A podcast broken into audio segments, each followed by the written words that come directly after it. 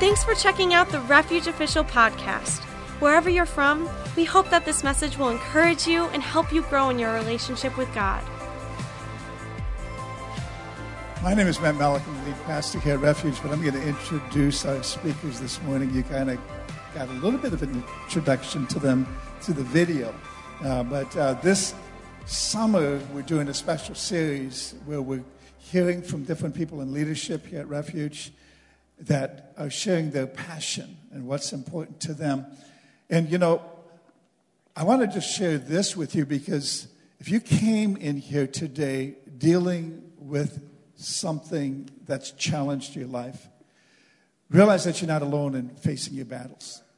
God's going to help you. He's here to give you something that can make a difference. We entered this year with the theme and the focus of the faithfulness of God. And I want to share a verse with you. It's Isaiah 25 1, because God is faithful to every generation. His power is unlimited, and He wants to impact this generation. Do you believe that? Isaiah 25 1 says, Oh Lord, you are my God. I will exalt you. That's something we determine in our heart. We will exalt the Lord.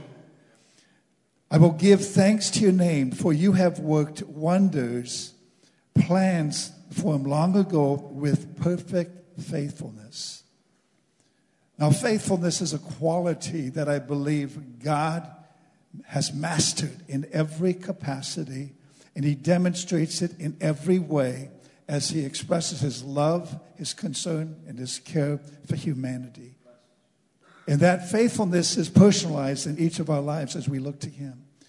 And, and something that uh, Tim and Jennifer are going to share this morning has to do with faithfulness because their passion is to serve the purpose of God for their generation.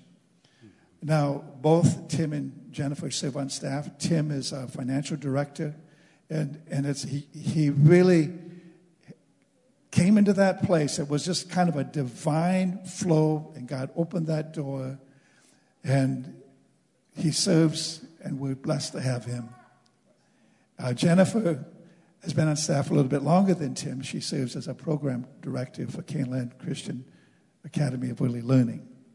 Caneland Early Learning, which is a child care center that serves children from six months to 13 years of age with our Camp Summer Fun program. But both Tim and Jennifer are a blessing personally to Pastor Deb and I, a blessing to this body of believers, and they serve in this community as, as exemplary leaders. And so, without any further ado, come on, Tim and Jennifer, they're going to share. And now, we had to tell Tim, you need to give Jennifer some time. And, and I also have to, they, they, they made up with this little argument about who's the best packer. Okay? And so, appreciate you guys. All right. Thank you, Pastor Matt.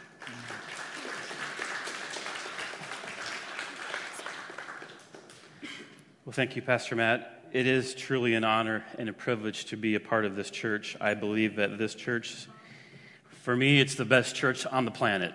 So I don't know about, about you. So um, I, it's an honor and a privilege uh, to be up here. Thank you, Pastor Matt and Pastor Deb, for the opportunity. Um, Pastor Matt and Pastor Deb are more than just um, our leaders or pastors. They more than just a mentor to to me. Um, they are a spiritual mom and dad to, to us. And so they have um, spoke into our lives and um, have helped us through the years um, more than they can ever imagine. Um, have they been a blessing to our lives? So thank you, Pastor Matt and Pastor Deb. So today, what we're going to do is we want to talk about our passion. And so, uh, what we burn for, that's the series that we've been in um, in the summertime.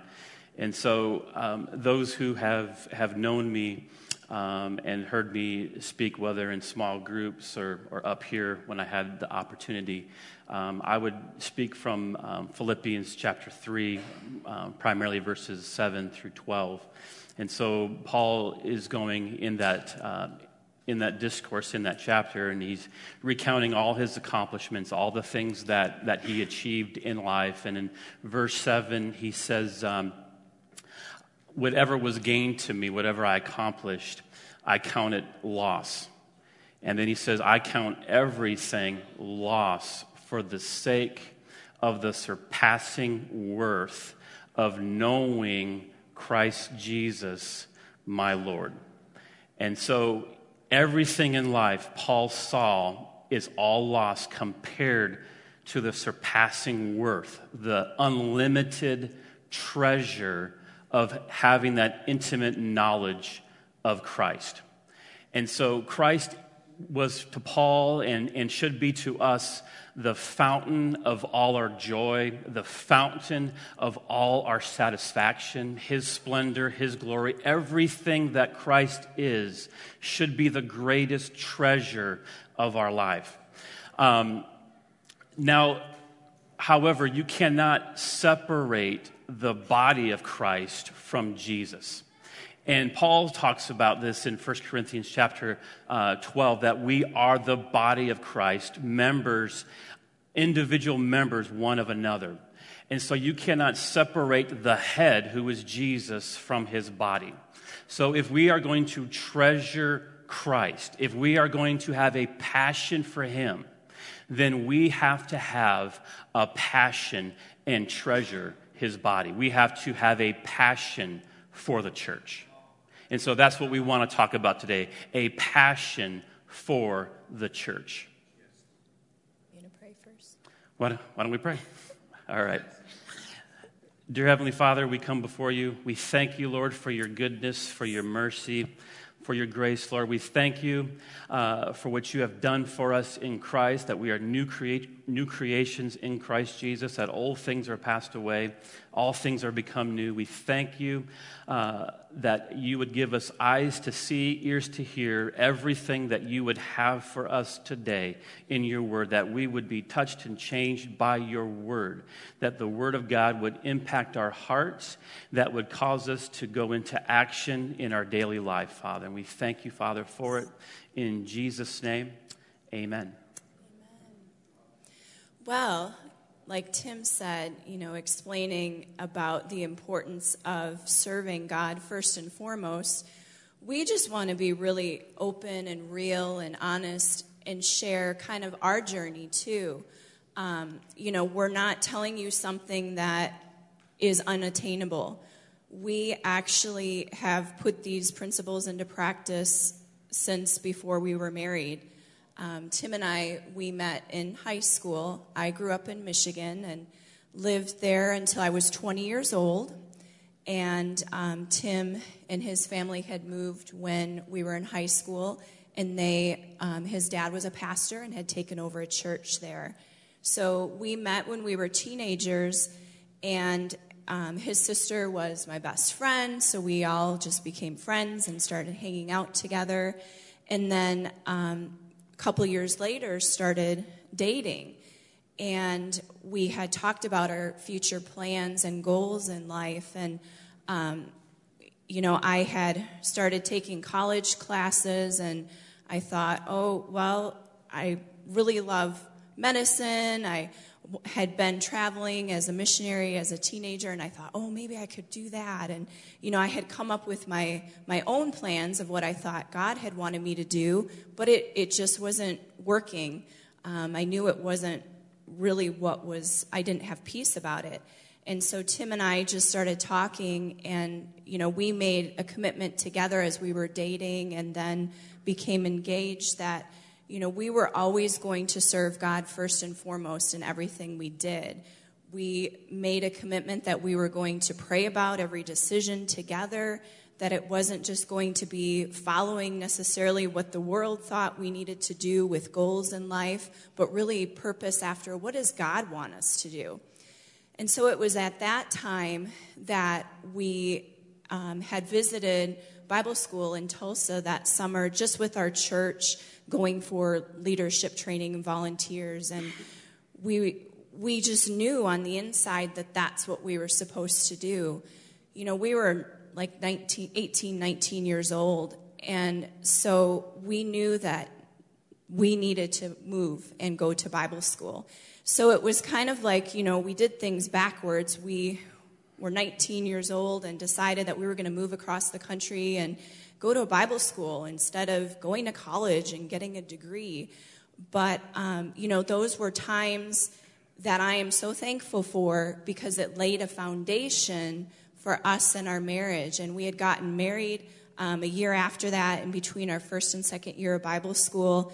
And, you know, it, it wasn't always easy as we sought after God, but we knew that that was um, God's best for us.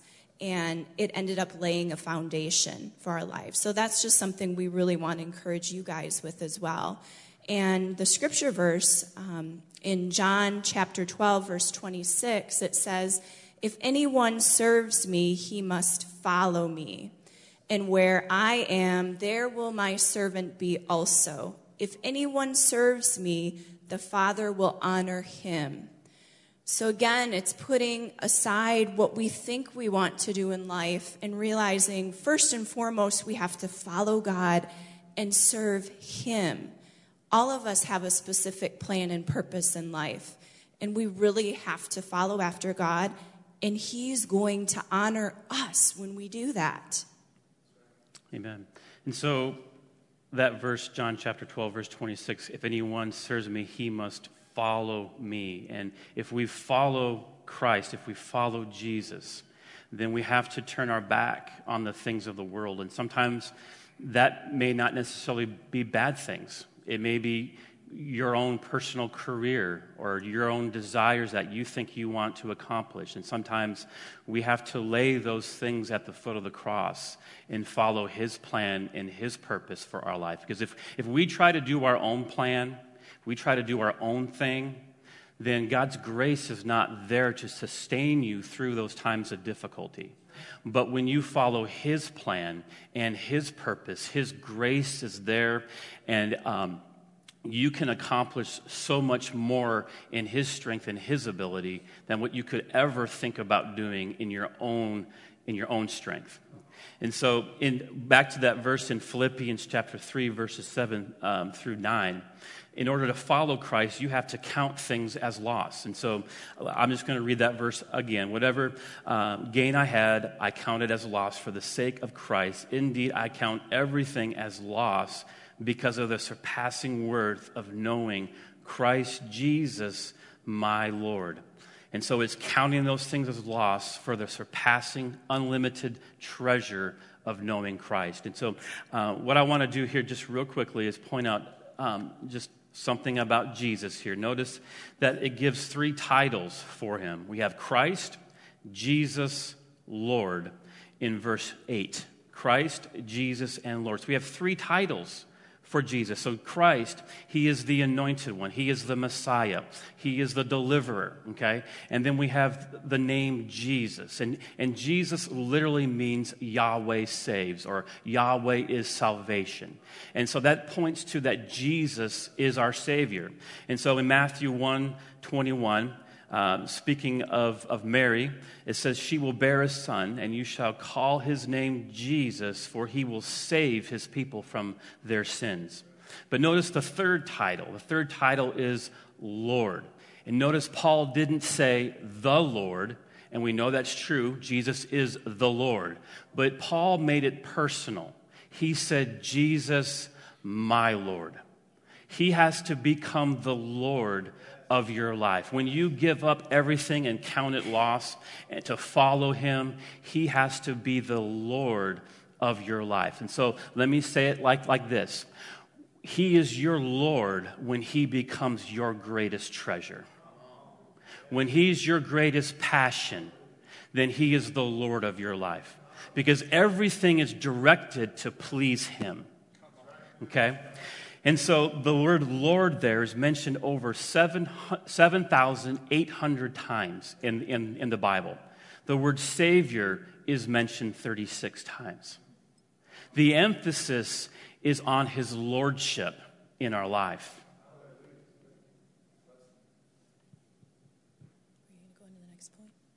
You can tell. Share the story? Yep. Okay. So I have another story as we talk more about a passion for the church. Um, you know, again, I had explained we decided to go to Bible school when we were 20 years old, and yet we thought in our first couple years of marriage that after we graduated, we were going to go back to Michigan. I had never lived anywhere else in my life. Tim has traveled a lot, he's lived a lot of places. But, um, you know, we had thought that we were going to move back to Michigan and serve in the church that my father in law had pastored. But um, during our first year of marriage, um, some things had happened in the church, and um, my father in law ended up, um, the church had to close up, and they moved actually to Tulsa. And also, on top of that, within a few months after that, my parents ended up getting divorced. So, you know, we had to really realize okay, you know, my world was shaken. Here's what I thought life was going to look like, but yet we knew that wasn't possible anymore. So, those first few years, I really had to learn to be content with where I was at and know, okay, God has a plan. He has a perfect plan. It's not about what I thought life was going to be like. And so we ended up actually serving in the local church there in Tulsa, and Tim actually took a job there at the church as well. And so we learned how to be faithful in a church. We began to serve and to volunteer um, you know, we just put our foot forward. And, you know, I'm so thankful for that time because it, it wasn't always easy. But again, it made me realize that I was in God's grace at that time. Mm-hmm. Um, it was a, a few years later that, you know, we purchased a home, we began having children, and I knew that, oh, I love working with children and I had gone for children's ministry at Bible school and learned about children's ministry. And so I had started taking um, college classes at the community college there for education.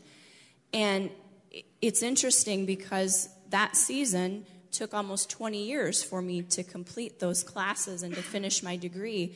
But I wouldn't have it any other way because I was in God's grace and I was following His perfect plan for my life.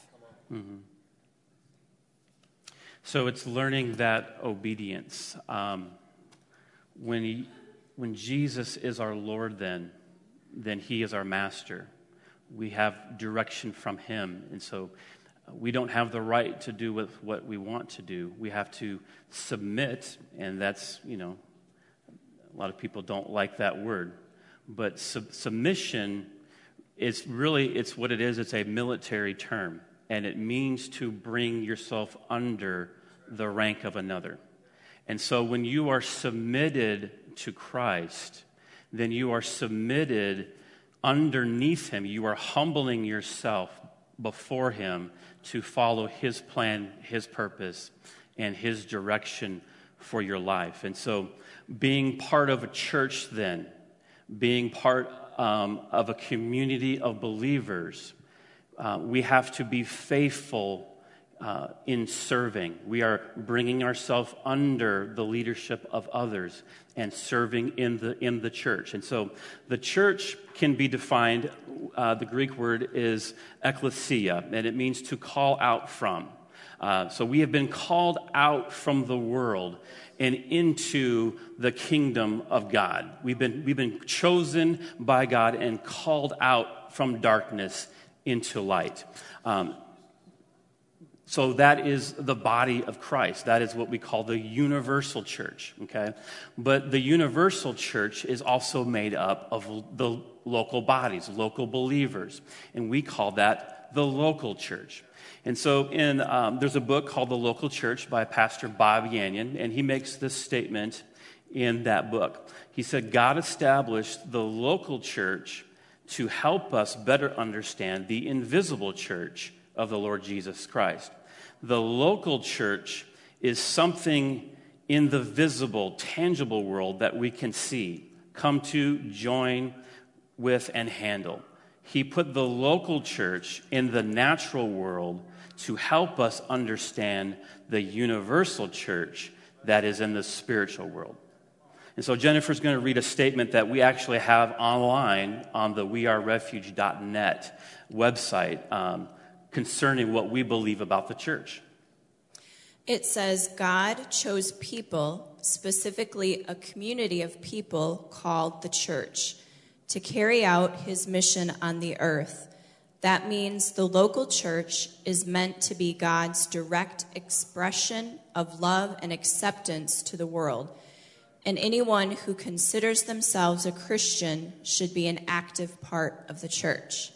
And again, that's right on our website. It's part of our mission here at Refuge. So if you believe that you're a believer, then we all are to be an active member, an active part of the church. God has called each and every one of us to serve somewhere in his church. And, and you may be visiting today from, from another church. Um, if you're out of town, I just want to encourage you be a blessing to your church, be a blessing to your pastor. Serve and be faithful where, where you're, you're at. Um, God has not called us to be a spectator, He didn't call us to be a seat warmer. He called us to be an active member, to do something with our hands. And, um, you know, I've said this before baby Christians, uh, if, if you have a baby, you have to um, put a bib on that baby and you have to spoon feed them. But when you're an adult, that bib comes off and you put on an apron and you get to serving people. And so that's what God has called us to do is to serve one another. And you know what? Jesus himself was a servant. He said, um, I, I have not come to be served, but to serve and to give my life as a ransom for many. Jesus was a servant. In fact, um, I'm just going to skip in my notes a little bit, um, but in, in Philippians chapter 2, uh, verses 12 through 9, or 2 through 9, um, Jesus, or I'm sorry, Paul makes this statement. He says, Complete my joy, being of the same mind, having the same love being in full accord and of one mind. Do nothing from selfish ambition or conceit, but in humility count others more significant than yourselves. Let each of you look not on you. Uh, I lost my place, I'm sorry. Let each of you look not only to his own interests but also to the interests of others. So we are to look on, our, on other people's interests, not be so caught up in our own little world and our own uh, little area of our involvement, but look on other people, look on other people's needs and, and serve one another. And, and then he gives an example of Jesus. He says, Have this mind among you yourselves, which is yours in Christ Jesus. And then he tells you what Jesus did, who, though he was in the form of God, did not count equality with God a thing to be grasped. So, in eternity past, before Jesus ever came to this earth, he had perfect fellowship with the Father and with the Holy Spirit. He enjoyed the glories of heaven, all his rights and privileges that he had as being God. But he did not count that equality of being one with the Father something to hold on to, something that, that, that is my right, that is my privilege. I'm going to hold on to my right hold on to my, my privileges. No, he didn't do that. He, he didn't hold on to those things. And he, it says that he emptied himself. He emptied himself of his rights and his privileges by taking on the form of a servant, being found in the, in the, the fashion of a man, and humbled himself and became obedient even to the death of the cross. So humility is taking the low place, very similar to submission, bringing yourself under. When you are submitted and humble, then you are obedient. So Jesus was a servant, and we are supposed to be like him. So we have to be servants. We have to be faithful in, in, the, in the church. And um, I, I just want to mention this there is a connection to the lordship of Christ and being submitted to him and being, being committed and submitted to the local church. And so the English word, now I mentioned that the Greek word for church is ecclesia, The English word for church, where we get our English word, it actually comes from the Greek word kyriakos. Okay? And I'm not sure how, if I'm pronouncing that right. And the word Lord means kyrios. The same root word that's in Lord is in the word church. Okay? So therefore, the word, the English word, that Greek word where we get that from, it literally means belonging to the Lord. So if you are part of the church, you belong to the Lord. So he has the right to speak into your life and to give you direction. And, and so I'm, I, I think of the uh, Apostle Paul. And in, in, Romans chapter 1, verse 1, the very first verse, um, Paul writes this. He says, Paul, a bondservant of Christ Jesus, called to be an apostle. So Paul's identity was not in his ministry office of the apostle. He, that was just something he was called to. Paul identified himself as a bondservant. Paul, a bondservant of Jesus Christ. So, what does that mean? What is a bondservant? A bondservant is mean that uh, a servant that an owner owns. Paul identified himself as being owned by Christ and a servant of Christ. That is our identity. God owns us. Jesus owns us because of the precious blood. We are His, we belong to Him, and we are His servants. So God has called us to serve. And like Tim had explained that Jesus served, in Mark 10 45, it says, For even the Son of Man came not to be served, but to serve, and to give his life as a ransom for many. So for us, you know, if we need to be able to serve too. And, um, you know, I just wanted to explain some practical ways that you can serve. The biggest thing is really just giving of your time, talent, and your tithe. And the way you give your time is just showing up, just coming to church, supporting what the church is doing. Um, not just coming to Sunday morning gatherings, but getting hooked up with small groups, getting to know other people, fellowshipping, building that relationships, digging deeper into the Word, and building up your relationship with God and, and with others. Giving of your talent would be volunteering. All of us have different gifts and talents. You know, giving of um, maybe you uh, like to work with children. Well, hey, there's plenty of opportunity for that. Or even just hosting, greeting people you know, maybe you like to serve with cooking. There's so many different ways that you can volunteer your time. And then through your tithe, just giving gifts, giving your tithe, your 10%, and even giving offerings just to support the work of the ministry. You know, things just don't happen to happen. God doesn't pour down, okay, here's all the money that you need. He works through us. We're his vessels and he expects us to be able to give to the work of the ministry through our tithe. And then another scripture uh, for us to be serving each other is Galatians 5:13. For you are called to freedom, brothers, only do not use your freedom as an opportunity for the flesh, but through love serve one another. Sometimes we're so focused on ourselves and what we're going through that we don't think about others. But God didn't call us to do that. We cannot look on ourselves. We have to look to each other. You know, another person is probably going through something a whole lot worse than you are. And it's important that we serve one another and serve one another with love. So, another verse um, is in 1 Corinthians 12 18, and this is in the New King James Version. But now God has set the members, each one of them, in the body as He pleased. So each one of us has a function in the body. We all have a job and a purpose to fulfill in the body. And so notice that it says, as He pleased. He placed us in the church where he is where it pleases him. So, on the flip side of that, if we are not functioning in the purpose and the place that God has placed us, if we're not operating in that place and we're doing our own thing, then we are not fully pleasing to Him. Because we have to be functioning in that place.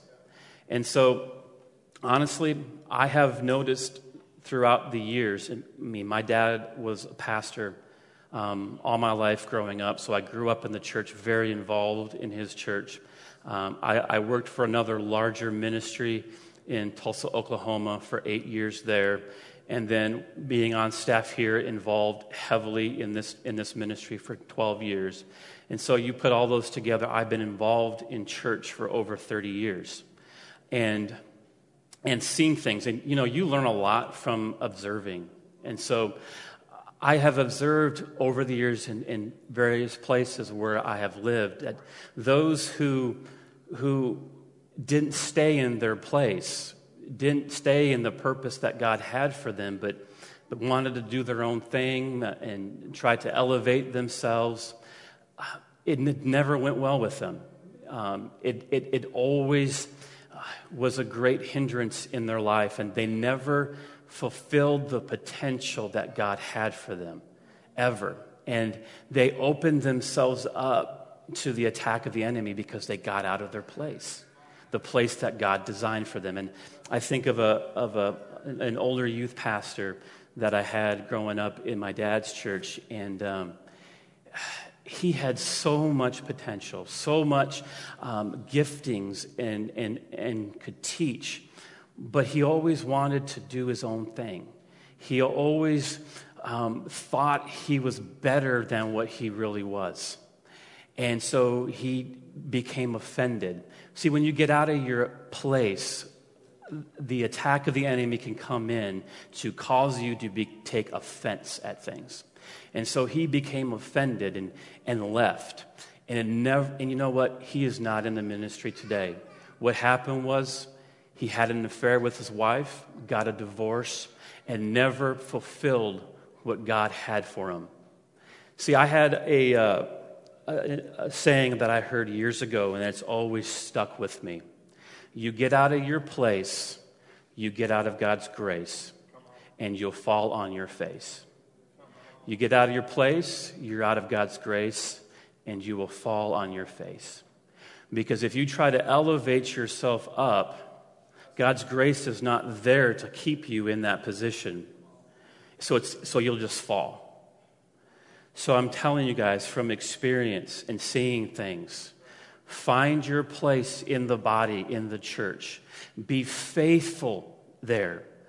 Don't get in a hurry to elevate yourself into some other area because it'll only get you into problems.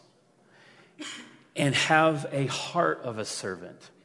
There's a difference between just serving because a need needs to be met and you're grumbling and you're complaining and you have a bad attitude.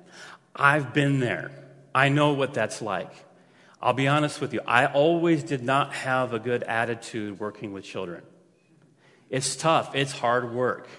And you know what? God had to deal with me about that. And you know what He said to me? He said, You're only looking at it as from just being a slave. You're not looking at it from a lifestyle of servanthood. There is a lifestyle of servanthood, and that involves your motives. Okay? So, submission then is more than just compliance, it is more than just agreement. It's when you disagree with something and you don't necessarily see it eye to eye, but you are humbling yourself under that and you are obedient no matter how you feel However, that word submission, though, implies more than just willing, more than just obedience, but willing obedience. Um, Isaiah chapter 1, verse 19 says, If you are willing and obedient, you shall eat the good of the land. The obedience deals with the action, the willing deals with the motive. So, our willingness, our motives, check your motives. Why am I serving? Okay?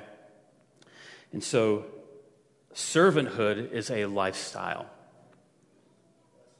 Um, and let me say this uh, um, along these lines. One of the foundational verses that the Lord gave Pastor Matt when this church started many years ago, he said, Upon this rock, I, I am building my church, and the gates of hell will not prevail against it. Jesus is building his church, and the gates of hell will not be against it.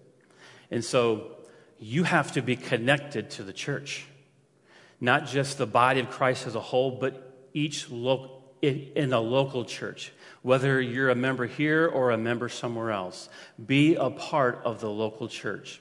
Have the covering of that local church over you. Because if you get out of your place from the church, from the body, then you're out here in nowhere's land where the gates of hell can prevail against you. But it's under the covering of the church where the gates of hell will not prevail against you. And so it's getting under the covering of the leadership of the church, of the body. And so I want to recommend uh, a book to you. It's called Undercover by John Bevere. We have all our leadership team go through this, and there's a, we have it in our small group. Um, if you're interested in learning more about this topic, we have some books. I can get a book too to you. But this is such a important topic um, that it's just not talked about enough but we have to get in alignment, okay? Um, another scripture verse that talks about being humble and submitting yourself to one another is in 1 Peter 5, verse 5 through 6. Likewise, you who are younger, be subject to the elders. Clothe yourselves, all of you, with humility toward one another. For God opposes the proud, but gives grace to the humble. Humble yourselves, therefore, under the mighty hand of God, so at the proper time he may exalt you. I mean, this scripture verse has so much content to it, but really it just means that we are to submit ourselves to one another. Um, you know, when you're young, when you're in your 20s, I've been there. I, I thought I knew everything, but you don't. The older you get, the more you realize the less you know. And we have to be humble and admit when we're wrong and be willing to learn from the elders. And there are principles that are in the Word of God and the things of God that, that will not go on to the next generation if, if they're not taught. It's important that we work together as a team with all the generations. Yeah. And so part of humility is honoring. And so we honor those um, that we are serving with. We honor those who are above us in, in, in leadership. And so we honor our pastors. We, we honor um, a team member who is um, over our department, and we respect them and, and, we follow their, their direction. And so honor um, is such a vital topic, and that's so much related to humility. And so, a verse in 1 Samuel chapter 2, verse 30, it says, Far, um, God says this um, to Eli. Eli um, and his sons rejected the commands of God and, and, and rejected um, from doing the um, sacrifices the way God intended and mandated in, in the law. And God says to him, Far be it from me, those who honor me, I will honor, and those who despise me shall be lightly esteemed. And so the word honor there goes, and I'll just real quickly, the word honor there goes back to, in ancient times, the concept of weight and measures. When, when something was valuable, it weighed a lot and would bring that scale down. And something that was insignificant, cheap, not worth a lot would be very light. And so that word honor there is the Hebrew word kavod, uh, which means heavy, weighty. And if something was of value, if something was esteemed highly and, and, and just treasure, it would be weighty. Something that would be insignificant, cheap, would be light. And so, um, have you ever had a watch that it was your work watch? and you just pitched it on your counter. If it got scuffed up, you didn't care. But on Sunday or when you went out the, with your wife or, or on, a, on a date or something, you wore your nice watch. You treated that nice watch different. Um, you esteemed it more valuable. But the cheap watch you just threw around and you worked on it, uh, worked your job with it, and you didn't, you didn't care about it. You treated it insignificantly. So this goes back to honor. When we honor someone, we are treating them with value. We're esteeming them as they are worth a lot. They are, they, we, we treasure them. And so we, are, we honor one another. We are to honor one another. We are to, as husbands, we are to honor our wife. We are to treat our wives uh, as with value. Wives are supposed to honor their husbands. As members of the church, we honor one another. As church members, we honor our pastors. We treat them with respect and value what they say. We allow them to speak into our lives. Um, Pastor Matt and Pastor Deb, we have given them the right to speak into our lives. Um, just this week, Pastor Deb told I was having a conversation with her and, and about something, and you know what? She, and she told me, you know what, Tim? Um, that's pride that you have. And you know what? So I'm like, you know what? You're right. That is. So we all deal with this stuff in our lives, but we have to allow people in our lives to speak into that. And, to, and when they give us direction, to submit or bring ourselves under that direction. And so we esteem them, we honor them. And so when Pastor Matt or whoever is up here, we honor them when they're speaking because you know what? They are representing Christ. Jesus said to his disciples, he, who, he that receives you receives me, and him that receives me receives the one who sent me. So when Pastor Matt or whoever is up here or, or a minister that, that you're listening to, they're just not Pastor Matt or that, or that minister, but it is Jesus speaking through that individual.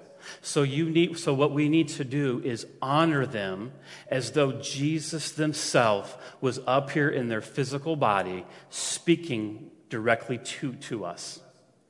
Because it, that it's, the minister or the pastor is God's mouthpiece to that congregation. And so, um, uh, real quickly, um, in Luke's Gospel, chapter 8, uh, the parable of the sower, the, the seed that was sown along the path. In Luke's gospel, Luke's account is the only account that mentions this. The seed that was sown along the path, and, and it says that the, the seed is laid on the top, and it talks about the birds of the air coming and stealing that seed, which is um, symbolic of Satan coming and stealing the word from people who've heard. Luke's gospel is the only gospel that mentions this phrase. It says, and it was trodden underfoot by men. It, the seed was trodden underfoot. Why was the seed trodden underfoot? Because the people who heard it didn't have respect for that seed. They didn't esteem it or honor it. If they esteemed or honored that seed that was sown, the word that was preached, they would have been like this. Ooh, there's a seed. Ooh, I want to stay away from that don't want to trample that. They have respect for it. Okay? So when the word is being taught, we have to honor it, we have to receive it as Jesus himself was up here speaking. So, how, what are ways that we can trodden the word? By not taking, not paying attention to it, by doing this while the sermon's being taught on social media, flipping, sending text messages. Um, there was a guy in my dad's church. Every Sunday morning, he'd be on the front row. And he saw fit to find time in his week that that was his time where he would cut his fingernails. right on the front row, every Sunday. That's not honoring the word that's being taught. So when we honor the word that's being taught, when we honor that minister, we're paying attention. We're taking notes. We're drawing on the gift that God placed in that person. So, anyways, there's a lot we could we could share about this topic, um, but Well, the worship team can come up. You have anything else to say? You pretty much covered it. Uh, Sorry. you skipped around. But, um, you know, you, you might be here and yes, maybe you've accepted Jesus as your Lord and Savior, but you've not fully committed your life to Him. And I would just encourage you to really reflect as we close out this morning and ask God, Am I truly following after you and following your plan for my life? Because I'm telling you, even though it may feel like you're taking the long way through, God's grace is sufficient. And it, it's so easy when you walk with God by your side. So if you are here today and you've never made Jesus the Lord, the master of your life, that treasure of your life, that is the first step to take. So, with every head bowed and, and every eye closed, if you want God in your life, if you want to make him the absolute treasure of your life, the Lord of your life, to come under his guidance, under his direction, under his leadership, I want to, you to lift your hand. Okay. I thank you. I see that hand. You can, you can put it down. Let's just pray this prayer together. Here at Refuge, we call it the believer's prayer. And it's a prayer that if you have saving faith in Christ, that we come to Him and we acknowledge Him, the Lord of our life. So if you would repeat this prayer after me Dear Father God, I come before you now. I acknowledge I am a sinner and in need of a Savior. I believe that you sent your Son Jesus to die on the cross for my sin and shame. I believe that you have um, caused him to be raised from the dead. And he lives right now. I ask that you would come into my life. Make it what you want it to be. Give me a new purpose and direction. I surrender myself to you. And I make you the Lord of my life. Amen.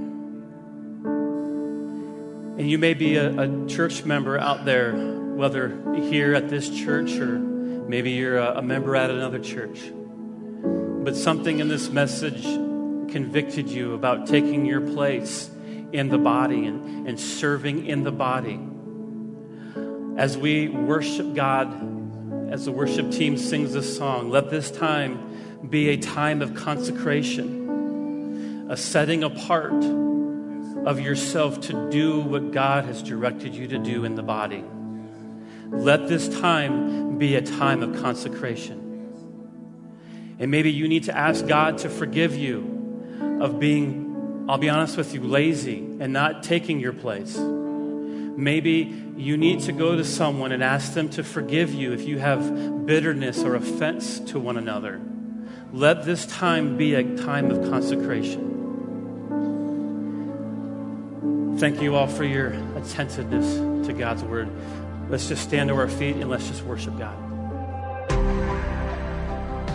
At Refuge, we believe all people matter to God. Thank you so much for listening. If you would like to connect further with Refuge, feel free to go online to wearerefuge.net or on social media at wearerefuge.